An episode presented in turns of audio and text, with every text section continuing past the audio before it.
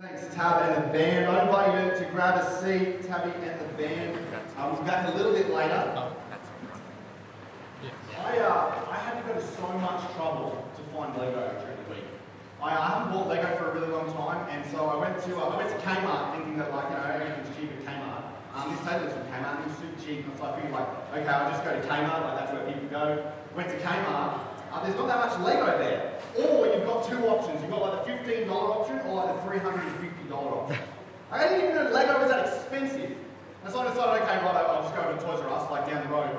Um, and then I got really intimidated when I was like trying to pick Lego because the Lego section is right near the cashier.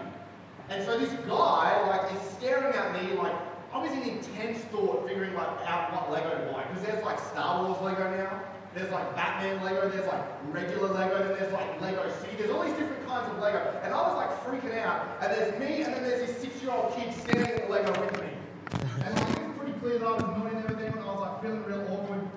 Um, but something good came off of it because as I'm like staring at this like wall full of Lego, realized that I, I actually think that Lego is like the IKEA flat packs for kids. Now, I, I know that's weird, but just, like, just bear with me because, right, when you get an IKEA flat pack, the rule is that instructions are cheating. Like, you, if you look at the instructions, that's cheating. That's the same with Lego.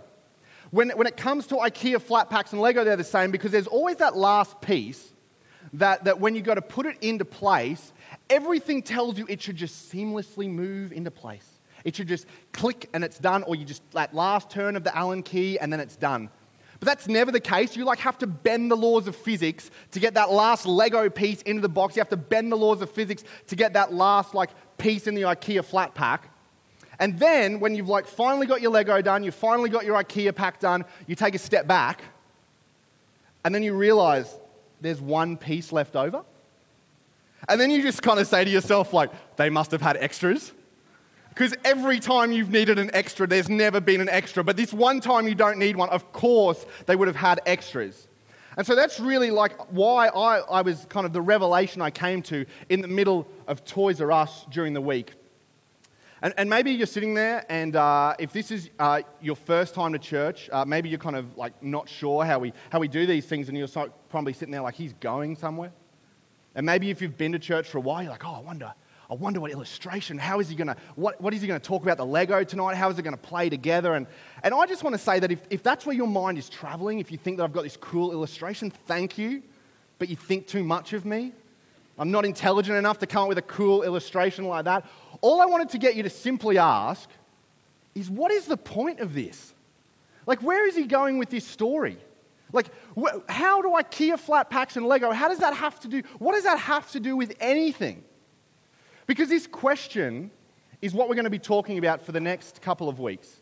And if you're new or this is your first time, uh, my name is Chris. I'm one of the communicators here. And, and we do this thing called series, where for a number of weeks we'll deep dive and we'll, we'll approach and attack a whole, uh, one big idea from a whole heap of different angles. And tonight we're launching a brand new four part discussion simply called What's the Point? Because we believe that at some point in everyone's life, they ask the question, What's the point? That'll, not that one, the next one. The next one's got a question mark after it. There you go. What's the point? Because, and maybe, maybe you've asked this question uh, already in your life. In fact, chances are, if you've ever come face to face with death, you've maybe asked this question. If you've ever been to a funeral and they're reflecting on, on someone's life, maybe, maybe you've asked, hey, what is the point of life? Is there, is there something more, or, or is it just going through the motions? Maybe for some of you, you love camping, or you have that, that place that you go to that you just kind of disconnect from reality. That's, that's kind of another place where I think we ask this question. You know, when you're sitting around with friends, you're staring into the fire, there's no distractions, the stars are out, and you're just kind of looking at the stars, and you're like, I wonder if there's anything more. I wonder, wonder what the point of all of this is. And maybe there are some of you who are right now and you're standing there and you're like, Chris, I'm not asking this question. In fact, I can't ever see myself asking this question. I can't see myself asking this question in the next five, ten, not even in really in the next 20 years. And, and, if, and if that's you, I just want to let you know that is totally okay that you're not asking this question.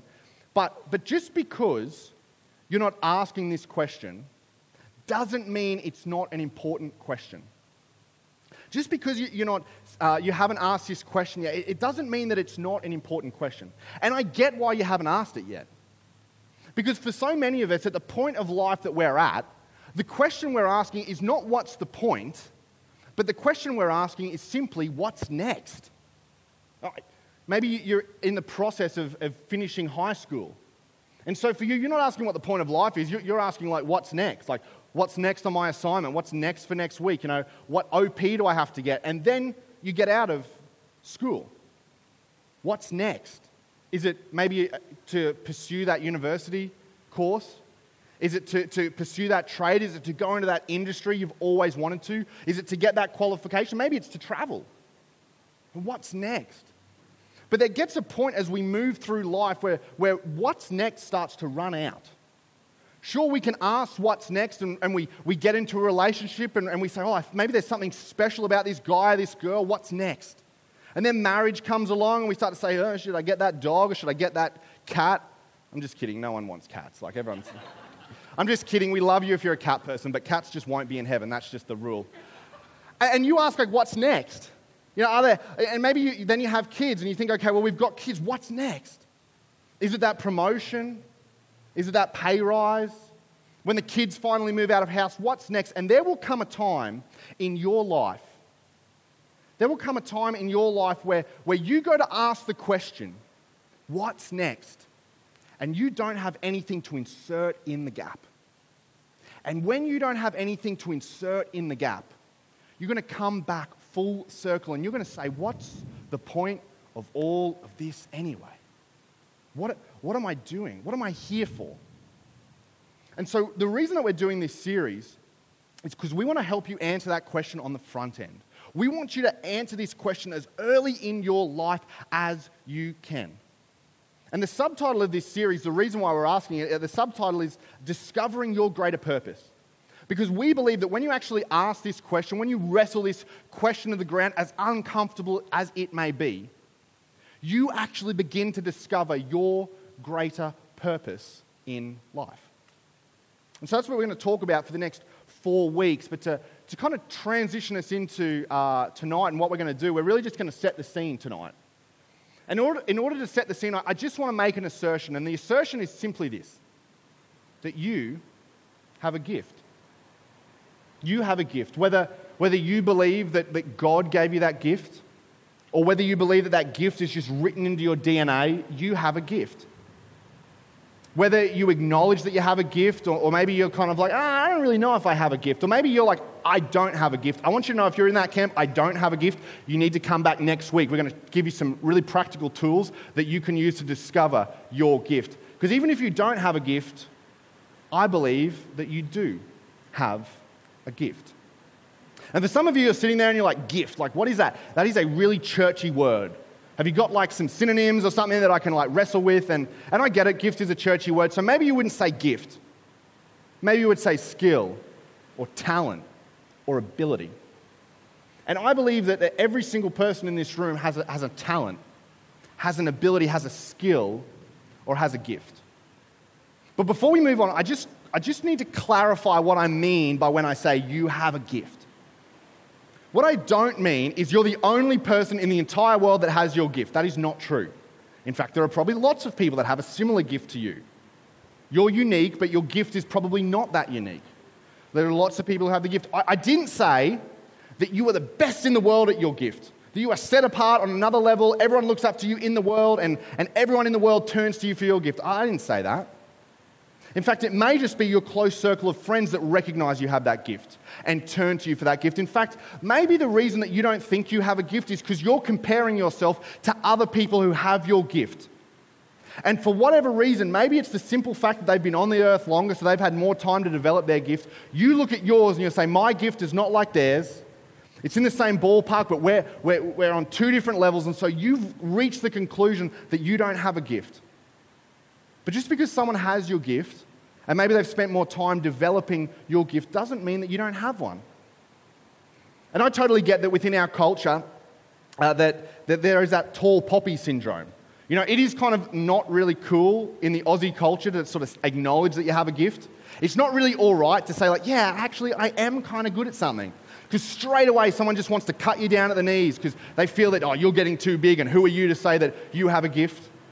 And I don't want you to brag about your gift. I just want you to acknowledge humbly that you have one. And you, your gift could be anything. You could be one of those people that you just love spreadsheets and you love numbers and, and projects and pie charts and graphs and those things just like, wow, they light up the room for you. We need those people in the world. That's not me, but we need you in the world. Maybe there are some of you, you're just an incredibly loyal friend. Your, your gift is that when someone call, picks up the phone, no matter what time of the day or night, they know that you will answer the phone for them. Maybe for some of you, for those of you who are a little bit older in this room, you're just an incredible parent. And other parents, you maybe wouldn't consider yourself a great parent, but other parents, when they're having troubles, they look to you for parenting advice. Maybe that there are some of you in this room when uh, you're that person at uni or you're that person at school where people who are wrestling with a particular subject, they come to you for help. They don't go to anyone else for help, they come to you.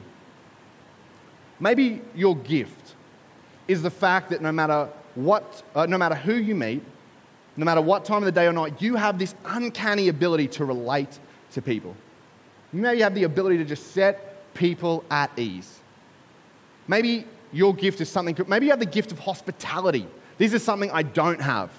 My idea of being hospitable, if you come over to my house and my wife is not home, okay, my wife has the gift of hospitality. Everyone at the front's laughing because they're in our Connect group. They know how this works when my wife's not there. If you come over to my house and it's my responsibility to cater, I think that a bag of chips on the table is good enough. What do you need a bowl for? That's just more washing up for me. Like you could open the bag and stick your hands in there. My wife, no, she has the gift of hospitality. She's like, four cheeses is four cheeses too many. We need more cheeses. We need grapes. We need biscotti. Who even knows what biscotti is, but we need it because she has the gift of hospitality. And, and so, so do you. You, have, you don't have the gift of hospitality, maybe you do, but, but you have a gift. But if we're honest about life, sometimes we come to a point where having a gift isn't enough. I don't know if you've experienced this, but, but I see this really clearly in, in child prodigies or, or people who are kind of tabbed as the next big thing, whether that's in sports, whether that's in the, in the arts, whether that's in academics. Maybe for you, you started school and there was this person that was at school was just so incredible. And, that, and they were getting like A's all the time. They were, got that OP1, and everyone was like, that person is going to go on and they're going to make a great name for themselves. They're going to be at the forefront of their field. And then time passed, and you never really heard their name. And you wondered what happened to them. I had an experience uh, like this a couple of months ago where uh, someone that I actually used to play sport with at a young age, a sport I wasn't particularly good at, but this person was incredible. This person was a person that you looked at when they were playing and you were like, you are going to do big things. You are going to be on the world stage. You are going to be on the cameras. You're going to be signing people's autographs. Can I get your autograph now? Because I, like, we, everyone who knew this person believed that the sport that they were in, that they were going to be on the world tour. And then time passed and no one ever really heard of him. And I ran into him one day and I said, hey, like, what happened? What, what happened in your life that, you know, you, you were such a prodigy, you were so incredible? And what he said to me is like, it was great for a while. But then all of a sudden, wow, I'm glad it's cooling off a little bit though. Like, um, and all of a sudden he got to this point where, where he said, you know, I, I used to love it. I used to love this sport. It fulfilled me. I loved waking up early. I loved training. I loved missing, spending time with my friends so I could do this sport. Sure, it was hard, but it fulfilled me.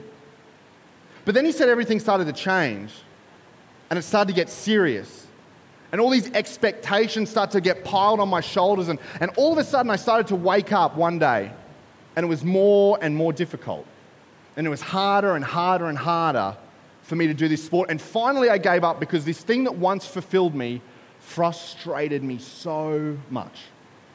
And maybe you've experienced that in your life that this gift, this passion that you have, got to a point where what, is, what was supposed to fulfill you begins to frustrate you. Where you used to love getting up to go to that job, you used to love waking up, you actually used to love going to class because you love this one particular subject, but then over time, it began to grate at you and it began to frustrate you. And you wish that you could go back in time to a place where that, that passion or that hobby or that that thing that you have really fulfilled you, but you don't know if you can go back. And in that moment, you began to say, Surely there's got to be something more. Surely there's got to be something else. Surely I can't, I shouldn't have to go through life constantly feeling frustrated. Surely I can recapture that sense of fulfillment. And so you decided to search for something more, to search for something that would recapture or reignite that sense of fulfillment in your life. And maybe some of you are right there now where you're feeling frustrated. Maybe you're not at the point where you're ready to give up, but it's certainly getting there. And if that's you and maybe you're asking this question, I want to ask you what is the more that you're searching for? What is it? If you, have to put, if you had to try and put your finger on it, what would you say? Is it that relationship that you're chasing? Is it that career? Is it that dream job? Is it that title at work? Is it maybe to have the same car as everyone else? Is it maybe to be able to buy your first home like everyone else? Is it to be able to keep up with the latest trends and fashion as, as everyone else? Is it maybe to, to wish that you had enough money in your bank account so that you never had to ask, Can I go out tonight? Can I afford this? Maybe it's grades. I don't know what your more is, but what is the more in your life that you're searching for? Because there was someone who lived about a thousand years before Jesus. And his name was Solomon, and he was the king of Israel. And Solomon was actually looked up to, uh, and he had a, a whole heap of gifts, actually. But the gift that Solomon was most known for was his wisdom. And this wasn't just kind of like some wise, sagey person. Solomon was so wise that kings and queens would travel thousands of kilometers to sit at his feet and say, Hey, Solomon, we want to learn how to grow our kingdom, how to expand our networks, because we see what you're doing and it's incredible. Historians have actually said that when it comes to the nation of Israel, King Solomon is solely responsible for leading them into what's called the golden age of the nation of Israel. Could you imagine having that gift of wisdom when people looked back 3,000 years ago, was when Solomon lived, at when people look back 3,000 years in history, they looked at your name and they said, that person was responsible for bringing, for bringing that nation into its golden age. And that's what happened for Solomon. Solomon was so wise that we actually know that in a single year, in a single year, Solomon increased his net worth to $600 million. Or sorry, by $600 million. You thought some of these investors were crazy. Solomon, in an age where 600 million was hard to come by, increased his net worth by 600 million. But the problem was that Solomon experienced this yearning for more. Solomon experienced this desire to find out the more that he, he got to a point where he's like, surely there's got to be something else. He got to next and he realized there's nothing there, and so he asked, What's the point?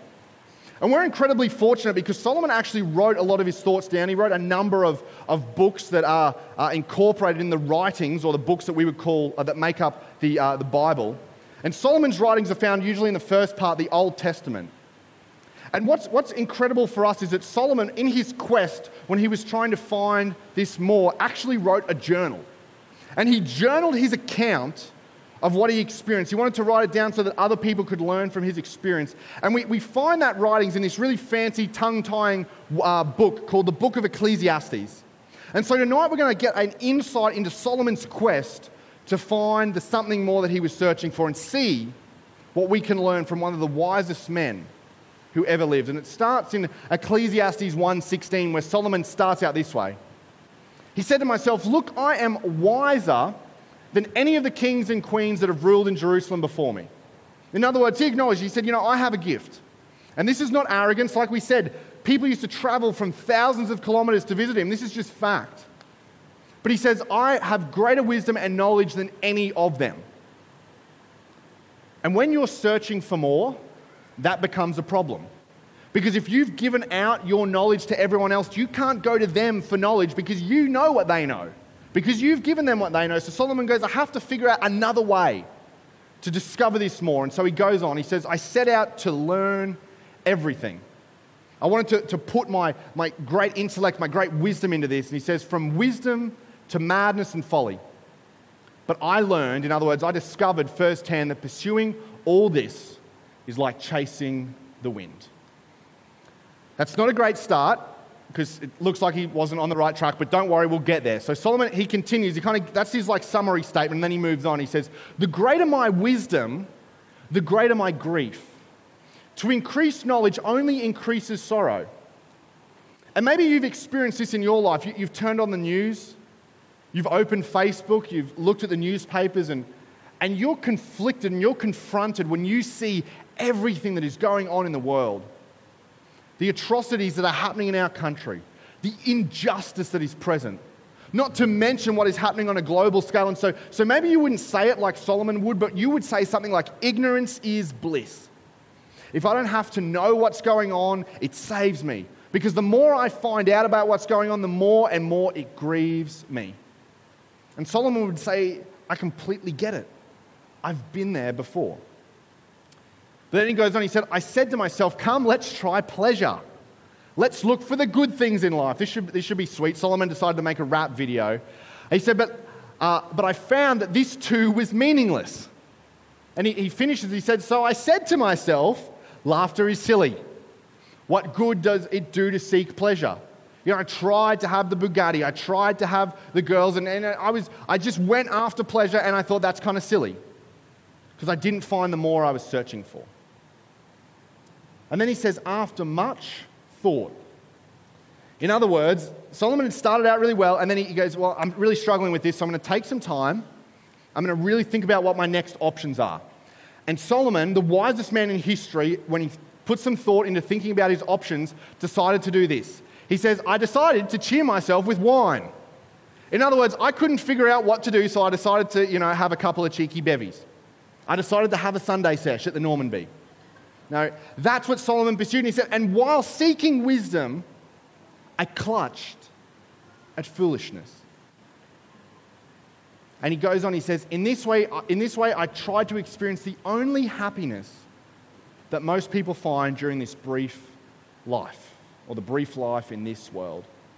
In other words, what Solomon was saying, he says, hey, maybe for some of us, we get to a point in our lives where we think, hey, Maybe one glass of wine turns into two, turns into three, turns into a bottle. Maybe that one Smirnoff double black turns into two, turns into a six pack. Maybe that beer turns into one, turns into a carton. Maybe that medication that was once prescribed to you turns into, well, I don't really need it anymore, but I'm just going to keep taking it. And maybe for you, you're kind of thinking to yourself, the reason you do it is because you think, if this is all that life is, why would I not just enjoy it? Because if this is all the pleasure that I can get out of life, why not? And he goes on, he says, I also tried uh, to find meaning by building huge homes by, for myself and by planting beautiful vineyards. Now, I just want you to notice he says homes, which is plural. And, and what he says next kind of paints the picture of just how big because we're talking about someone who in one year had $600 million increase in his bank account. This is not someone who kind of thinks like, oh, I'll have like a nice, you know, couple of stories, maybe a six better. Solomon's talking really big. And it, this, is, this is how big he is in the next thing. He says, I made gardens and parks. My houses were so big, I needed botanical gardens attached to my houses. They were so big. Filling them with all kinds of fruit trees. And then I built reservoirs to collect the water to irrigate my flourishing groves. My gardens were so big, I had to build a reservoir to, feed, to, to water them because they were going to die otherwise. Solomon went as big as he could possibly go in his pursuit for more. And then he chose another truck. He said, I bought slaves. Now, obviously, this is time bound. So, this is time bound. Obviously, we don't have slaves in Australia, although there are still slaves in some parts of the world, unfortunately. But, but in our modern culture or context, slaves, think employees. I got my wealth to a point where I now decided to employ people to do stuff for me that I, yep, is that on? Yeah, there we go. To do stuff for me that I could have done for myself. I was so important, my empire was so big that I had to employ people to do stuff that I could have done for myself. The back one shorted, so that's good. We've got to back up. Here we go. Uh, where are we? He says, I, then we go on, I collected great sums of silver and gold, the treasures of many kings and provinces. I hired wonderful singers. In that day and age, Justin Bieber didn't go touring. One Direction didn't go touring because uh, King Solomon put them on retainer in his, one of his huge homes. And he decided whenever he wanted that those singers were going to come out and entertain him, both men and women. And I had many beautiful concubines. And if that's a word that you're like, what is that word? What does that mean? That's uh, just a woman that isn't your wife. Uh, Solomon had 300 concubines. He had a specific area where all his concubines lived. He also had 700 wives.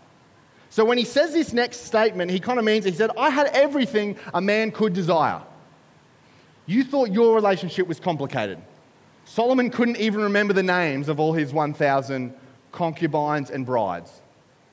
And then he goes on, so I became greater than all who had lived in Jerusalem before me, and my wisdom never failed me. In other words, I was now the gold standard of more, is what Solomon concluded. And then he goes on, anything I wanted, I would take. I denied myself no pleasure. I even found pleasure in hard work. In other words, he didn't say, hey, I just didn't snap my fingers and it's, all this stuff came. I actually had to spend time building this. I had to spend time working with people to gain this wealth, to, to build these homes. This wasn't something that was just handed to me on a platter. He said, I actually found it a reward for all my labors, in fact.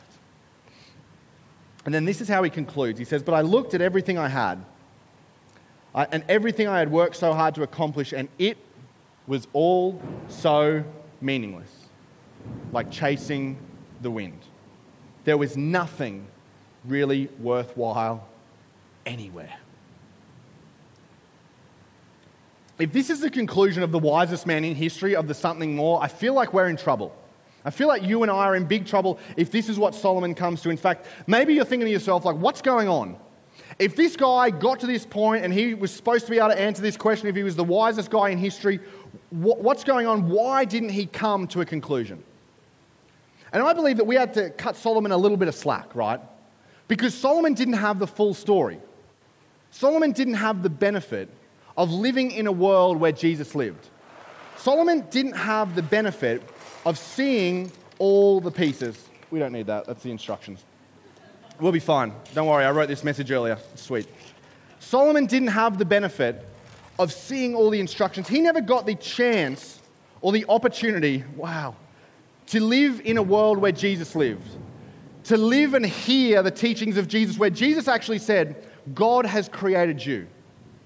And whether, whether you believe that or not, we believe that God has actually created you. And because God has created you, He has created you with something greater in mind. And we would say that the reason that we know that God has created you is because God didn't create you and then like step off into space, fold his arms, and say, I'm done. God actually stepped into history and revealed himself as Jesus. And then to top it all off, he died on a cross. And the reason that he died on the cross was to, so that when you ask the question, what's the point? You would actually be able to see the bigger picture that you would be able to see the bigger story of what's going on, that you wouldn't be looking around and go, well, what does this gift have to do? And you wouldn't look and compare and you wouldn't say, hey, there's a glow in the dark spider in there. And then you would see someone else got the glow in the dark spider gift that you wanted. And you wouldn't feel jealous because you would know that the gift you have is part of a greater purpose. Because when you don't realize and when maybe you're struggling, you're wrestling to understand your part in the greater purpose, when you don't see the bigger picture, you start to look at all sorts of things and you start to say, well, well maybe I want this gift. This is the kind of gift that gets all the recognition in the world, so, so that's the kind of gift that I want. Or, or maybe you want something like this kind of gift because this gift, if I have a whole heap of Instagram followers and if I'm an influencer on social media, everyone will look at me and you're thinking to yourself, I don't want to be the boring rectangle that's grey. I don't want that gift. But when you actually begin to discover that there's something more in store, that there is a greater purpose, that God has created you with more in mind, all of a sudden, this question, what's the point, begins to take on a whole different meaning because it can actually help you discover your gift, can actually help point you to your greater purpose. Now, I understand that that's kind of a lot for one night. Sort of a lot for one night. So I just want to give you one thing to do this week, one thing to think about, one thing to be aware of this week. Um, if you've never been with us before, we actually call this um, thing our Full Monday because we believe that if you come and spend time with us, we actually want to give you some tools. We don't want this to just be a place where you come along and you hear a message and you're like, well, that was kind of cool, but I don't really know what to do with it. All right, we actually want this to be something where you know exactly how you can apply this to your life if you'd like to. Because we want your Monday to be impacted as well. And so, all I want you to do this week is simply do this monitor your mood. As you're going through life, as you're applying your gift, whether it's the gift of film or, or maybe the gift of, of friendship or, or maybe uh, the gift of hospitality, I want you to, to pay attention to the places that you use your gift and begin to ask questions like what brings me fulfillment? What in my life brings me fulfillment? Maybe ask the question what in my life frustrates me? And, and what, what about it? What is it exactly that frustrates me? And, and for those of you who are asking, what is it that fulfills me? Maybe ask, you know, what is it about this thing that fulfills me? What is it about this gift, this gift of numbers, or this gift of being able to spend time with people that actually brings me fulfillment? And what is it about this gift of relationships that once used to fulfill me, but now frustrates me? And if you're a follower of Jesus, I want you to maybe consider is the tension, that frustration you're feeling, because you've separated your gift from the giver? Is it because that you've taken a gift that was given to you by God, that was designed to be used as part of a greater purpose, and you've said, you know what, God, thanks for this gift, but I want to make this gift all about me? I want to leverage it to boost my ego, to boost my self esteem so that when I see this gift, people point at me and people, people shout out me on social media and people tell all their friends about me and they say, hey, look at this person, this incredible gift they have. Could it be that if you're a follower of Jesus, that you've done this for so long? That the frustration you're feeling is not actually frustration at your gift, but frustration at the fact that you've turned the gift that God gave you and you've started to point it towards yourself. And it was never intended for that in the first place it was always intended to point back to the one who gave it to you in the first place. And maybe, maybe if you're a follower of Jesus, that tension is because you've separated the gift from the giver of gifts. So I'm going to pray uh, right now, but I just want to let you all know that if you've been here and, and maybe you're kind of like, well, this is all great, uh, but maybe you're feeling that you don't have a gift come back next week because we're going to give you two practical tools to help you discover your gift. Because we actually believe that your gifts are just one part of a fingerprint that God has on your life that's pointing towards your greater purpose. And if you're here and you think, like, I'm, I'm sorted, Chris, I already know my gift, then come back next week because what if there's a gift that you have that you don't know about yet? Don't you want to discover maybe what that additional gift is that you could potentially use to point back to the giver? So I'd love to invite you back next week and I'd love to pray for us all right now. Heavenly Father, it can be frustrating when there's something that used to bring us such fulfillment causes such frustration in our lives right now. And Lord, maybe we've been a little bit like Solomon. We've been pursuing and walking around asking for, you know, what is the something more that exists? And we've been putting things in the hole and we've been trying to find out, you know, what's going to fill the gap? What's going to fill that gap of something more? And we haven't been able to discover it yet. Lord, I thank you that we live in a time, unlike Solomon, where we've actually had the, we get the opportunity to hear the teachings of Jesus. We actually get to see our role in the bigger picture, and we don't have to walk around like a piece of Lego feeling like we don't fit in, feeling like we have to bend laws of physics just to be accepted. We don't have to feel like that, that model is set up and we're just that last leftover piece. Lord, but whatever gift we have has been given to you and is part of a bigger picture. So, Lord, help us this week to monitor our moods, to see what brings us fulfillment and what causes us frustration, so that we could ultimately reconnect our gift to the giver. And we pray these things in Jesus' name. Amen.